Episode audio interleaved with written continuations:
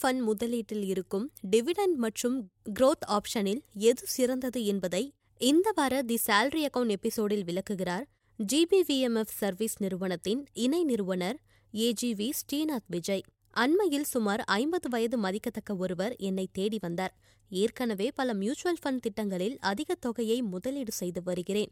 ஆனால் நிறைய லாபம் கிடைக்கவில்லை என்று ஆதங்கப்பட்டார். அவரின் மியூச்சுவல் ஃபண்ட் போர்ட்ஃபோலியோவை அலசி ஆராய்ந்து பார்த்ததில் அவர் செய்திருக்கும் ஒரு விஷயம் வெளிப்பட்டது. அதாவது அவர் பிள்ளைகளின் உயர்கல்வி செலவு சொந்த வீடு வாங்க பணம் அவரின் ஓய்வு காலம் என அனைத்து நிதி தேவைகளுக்கான மியூச்சுவல் ஃபண்ட் திட்டங்களில் டிவிடெண்ட் ஆப்ஷனை தேர்வு செய்திருந்தார். பொதுவாக மியூச்சுவல் ஃபண்ட் முதலீட்டு மூலமான வருமானம் டிவிடெண்டாக வேண்டுமா? அல்லது குரோத் ஆக வேண்டுமா என்பதை முதலீடு செய்யும் போதே விண்ணப்ப படிவத்தில் குறிப்பிட வேண்டும்.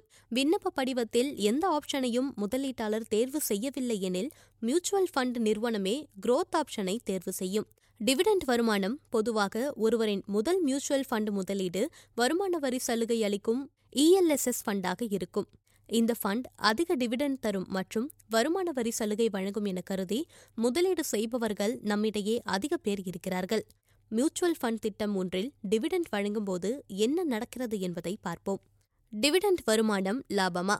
புதிய ஃபண்ட் ஒன்றில் முதலீட்டாளர் டிவிடெண்ட் ஆப்ஷனை தேர்வு செய்கிறார். அவர் ரூபாய் பத்தாயிரம் முதலீடு செய்கிறார் என்று வைத்துக்கொள்வோம் அவருக்கு முகமதிப்பு ரூபாய் பத்து கொண்ட ஆயிரம் யூனிட்டுகள் ஒதுக்கப்படுகிறது. ஒரு ஆண்டில் யூனிட் என்ஏவி மதிப்பு ரூபாய் பதினொன்றாக உயர்ந்திருக்கும் நிலையில் முதலீடு மதிப்பு ரூபாய் பதினோராயிரமாக அதிகரித்திருக்கும்.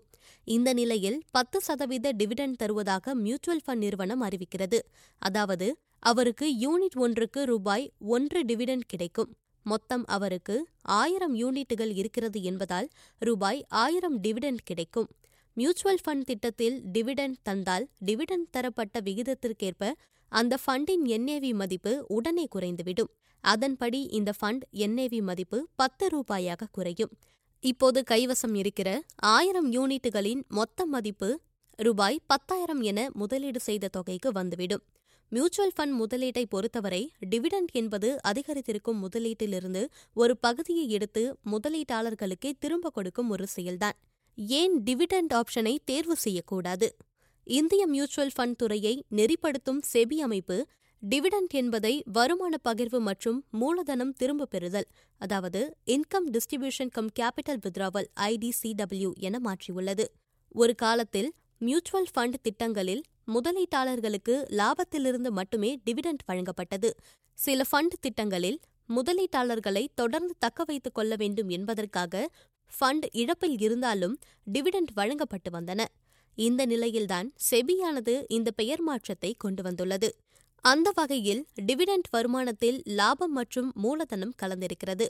ஃபண்ட் லாபத்தில் இல்லாத போது டிவிடெண்ட் வழங்கப்பட்டால் முதலீட்டின் மதிப்பு குறைய வாய்ப்புண்டு. மேலும் டிவிடெண்ட் வழங்க நிறுவன பங்குகளை விற்கும்போது சந்தை சரிவில் இருந்தால் அது இழப்பாக இருக்கும். கூட்டு வளர்ச்சி தடைப்படும் மியூச்சுவல் ஃபண்ட் முதலீட்டில் கட்டாயம் டிவிடெண்ட் ஆப்ஷனை தேர்வு செய்யக்கூடாது என்பதற்கு மற்றொரு முக்கியமான காரணம் டிவிடெண்ட் வழங்குவது மூலம் அதன் கூட்டு வளர்ச்சி. பவர் ஆஃப் காம்பவுண்டிங் தடைப்படுகிறது. அதாவது ஒரு பக்கம் மியூச்சுவல் ஃபண்ட் திட்டங்களில் சிஸ்டமேட்டிக் இன்வெஸ்ட்மெண்ட் பிளான் எஸ்ஐபி முறையில் முதலீடு செய்து வரும் நிலையில் மறுபக்கம் முதலீட்டு பெருக்கத்தை டிவிடெண்டாக எடுத்துவிட்டால் அந்த முதலீடு எப்படி அதிகமாக வளரும்? முதலீடும் அதன் வருமான வளர்ச்சியும் அதிலேயே இருந்தால் மட்டுமே அது பல மடங்காக பெருகி நிதி இலக்குகளை சுலபமாக நிறைவேற்ற உதவும். மியூச்சுவல் ஃபண்ட் முதலீட்டில் குரோத் ஆப்ஷனை தேர்வு செய்யும்போது முதலீட்டுத் தொகை மற்றும் அதன் பெருக்கம் அதிலேயே இருந்து முதலீட்டின் மதிப்பு மேலும் அதிகரிக்கும். அடுத்த மிக முக்கியமான காரணம் மியூச்சுவல் ஃபண்ட் நிறுவனம் எப்போது தர விரும்புகிறதோ அப்போதுதான் டிவிடெண்ட் தரப்படும். இதனால் இந்த தொகை முதலீட்டாளருக்கு பணம் தேவைப்படும்போது கிடைக்கும் என உறுதியாக சொல்ல முடியாது. முதலீட்டாளருக்கு நிதி தேவை இல்லாத நேரத்தில் டிவிடெண்ட் கிடைத்தால் அந்த பணம் வீண் செலவு செய்யப்பட அதிக வாய்ப்புண்டு. கடன் பத்திரங்களில் மட்டுமே முதலீடு செய்யும் கடன் ஃபண்டுகள் பங்குகள் மற்றும் கடன் பத்திரங்களில் கலந்து முதலீடு செய்யும் ஹைபிரிட் ஃபண்டுகள் பங்குகளில் மட்டுமே முதலீடு செய்யும் ஈக்விட்டி ஃபண்டுகள் என எந்த வகையான மியூச்சுவல் ஃபண்டு திட்டமாக இருந்தாலும் டிவிடெண்ட் வருமானத்திற்கு முதலீட்டாளர்கள் வருமான வரி கட்ட வேண்டும்.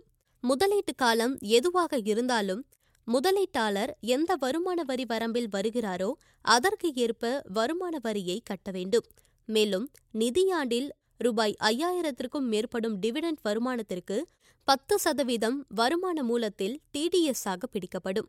அதற்காக ரூபாய் ஐயாயிரத்திற்கும் கீழே இருந்தால் டிவிடெண்ட் வருமானத்திற்கு வருமான வரி இல்லை என்று அர்த்தமில்லை. டிவிடெண்ட் வருமானம் முதலீட்டாளரின் இதர வருமானமாக எடுத்துக்கொள்ளப்பட்டு அவரின் மொத்த வருமானத்துடன் சேர்க்கப்பட்டு வருமான வரி விதிக்கப்படும். ஏற்கனவே பத்து சதவீத டிடிஎஸ் பிடிக்கப்பட்டிருந்தால் அதை கழித்து கொண்டு மீதிக்கு வருமான வரியை கட்ட வேண்டும். முதலீட்டாளர் வருமான வரியை கணக்கிட்டு அவர் ஐந்து சதவீத வருமான வரி வரம்பில் வந்தால் கூடுதலாக பிடிக்கப்பட்ட டிவிடெண்ட் வரியை வருமான வரி கணக்கு தாக்கல் செய்து ரீஃபண்டாக கிளைம் செய்து கொள்ளலாம். அதிக வருமான வரி வரம்பில் வந்தால் அதற்கேற்ப கூடுதல் வரியை கட்ட வேண்டும். வெளிநாட்டு வாழ் இந்தியர்களுக்கு டிவிடெண்ட் வருமான வரியாக இருபது சதவீதம் டிடிஎஸ் பிடிக்கப்படுகிறது. உதாரணமாக ரூபாய் பன்னிரண்டு முகமதிப்புள்ள யூனிட் ஒன்றுக்கு ரூபாய் இரண்டு டிவிடெண்ட் அறிவிக்கப்படுகிறது என்று வைத்துக்கொள்வோம். இந்தியர் ஒருவரிடம் பத்தாயிரம் யூனிட்டுகள் இருக்கின்றன என்று வைத்துக்கொள்வோம். இந்த ஃபண்டின் மூலம் முதலீட்டாளருக்கு ரூபாய் இருபதாயிரம் டிவிடெண்ட் கிடைக்க வேண்டும். ஆனால் பத்து சதவீதம் டிடிஎஸ் என்கிற போது அதாவது ரூபாய் இரண்டாயிரம் போக பதினெட்டாயிரம் ரூபாய்தான் டிவிடெண்டாக கிடைக்கும். இத்துடன் டிவிடெண்ட் வரி நின்றுவிடாது இந்த முதலீட்டாளர் முப்பது சதவீத வரி வரம்பில் இருக்கிறார் என்று வைத்துக்கொள்வோம் அவருக்கு டிடிஎஸ் பத்து சதவீதம் அதாவது இரண்டாயிரம் ரூபாய் பிடிக்கப்பட்டுவிட்டது மீதி இருபது சதவீத வரி அதாவது நான்காயிரம் ரூபாயை வருமான வரி கணக்கு தாக்கல் செய்யும் முன் முதலீட்டாளர் கட்ட வேண்டும். குரோத் ஆப்ஷன் அதிக லாபகரமானது. முதலீடு செய்து சில ஆண்டுகள் ஃபண்டுகளை வளரவிட்டு பிறகுதான் பணம் தேவைப்படுகிறது எனில் டிவிடெண்ட் ஆப்ஷனுக்கு பதில் குரோத் ஆப்ஷனை தேர்வு செய்து அதை லாபகரமாக பயன்படுத்த முடியும். ஈக்விட்டி ஃபண்டுகளை பொறுத்தவரையில் ஓராண்டுக்கு பிறகு தேவைக்கு யூனிட்டுகளை விற்று பணமாக்கும்போது மூலதன ஆதாயத்திற்கு நிதியாண்டில் ரூபாய் ஒரு லட்சம் வரைக்கும் வருமான வரி எதுவும் கட்ட வேண்டியதில்லை. இதற்கு மேற்பட்ட தொகைக்கு பத்து சதவீதம் வருமான வரி கட்டினால் போதும். கடன் சார்ந்த ஃபண்டுகள் என்கிறபோது தேவைக்கு எப்போது யூனிட்டுகளை விற்றாலும் லாபத்துக்கு ஒருவர் எந்த வருமான வரி வரம்பில் வருகிறாரோ அதற்கேற்ப வரி கட்ட வேண்டும். இதுவே ஹைபிரிட் ஃபண்டுகள் எனில் மூன்று ஆண்டுக்கு முன் யூனிட்டுகளை விற்றால் குறுகிய கால மூலதன ஆதாயத்திற்கு அடிப்படை வருமான வரம்பிற்கேற்ப வரி கட்ட வேண்டும். மூன்று ஆண்டுகளுக்கு பிறகு எனில் பணவீக்க விகித சரிக்கட்டலுக்கு பிறகான லாபத்திற்கு இருபது சதவீத வரி கட்டினால் போதும். மூன்று ஆண்டுகளுக்கு பிறகு பணவீக்க விகித சரிக்கட்டலுக்கு பிறகான லாபத்திற்கான வரி மிக குறைவாக இருக்கும். பணவீக்க விகிதம் அதிகமாக இருந்தால் சில நேரங்களில் வருமானம் வரி கட்ட தேவை இருக்காது கடன் ஃபண்டுகளை பொறுத்தவரையில் டிவிடெண்ட் வருமானம் மற்றும் மூலதன ஆதாயம் இரண்டுக்கும் ஒருவர் எந்த வருமான வரி வரம்பில் வருகிறாரோ அதற்கேற்ப வருமான வரி கட்ட வேண்டும் என இருப்பதால் டிவிடெண்ட் மற்றும் குரோத் ஆப்ஷன் என எதை தேர்வு செய்தாலும் கிடைக்கும் லாபத்திற்கு ஒரே மாதிரிதான் வருமான வரி இருக்கும். ஆனால் டிவிடெண்ட் ஆப்ஷனில் கூட்டு வளர்ச்சி தடைப்படும். இதனால் நீண்ட காலத்தில் வருமானம் குறையும்.